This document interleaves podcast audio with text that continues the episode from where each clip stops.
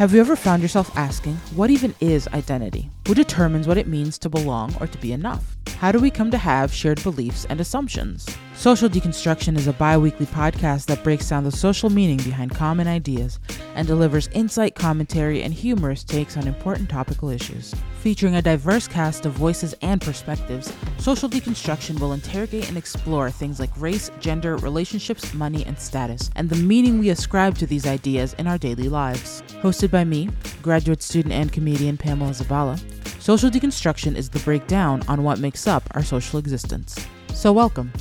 You can find Social Deconstruction and information about the show wherever you download your favorite podcasts.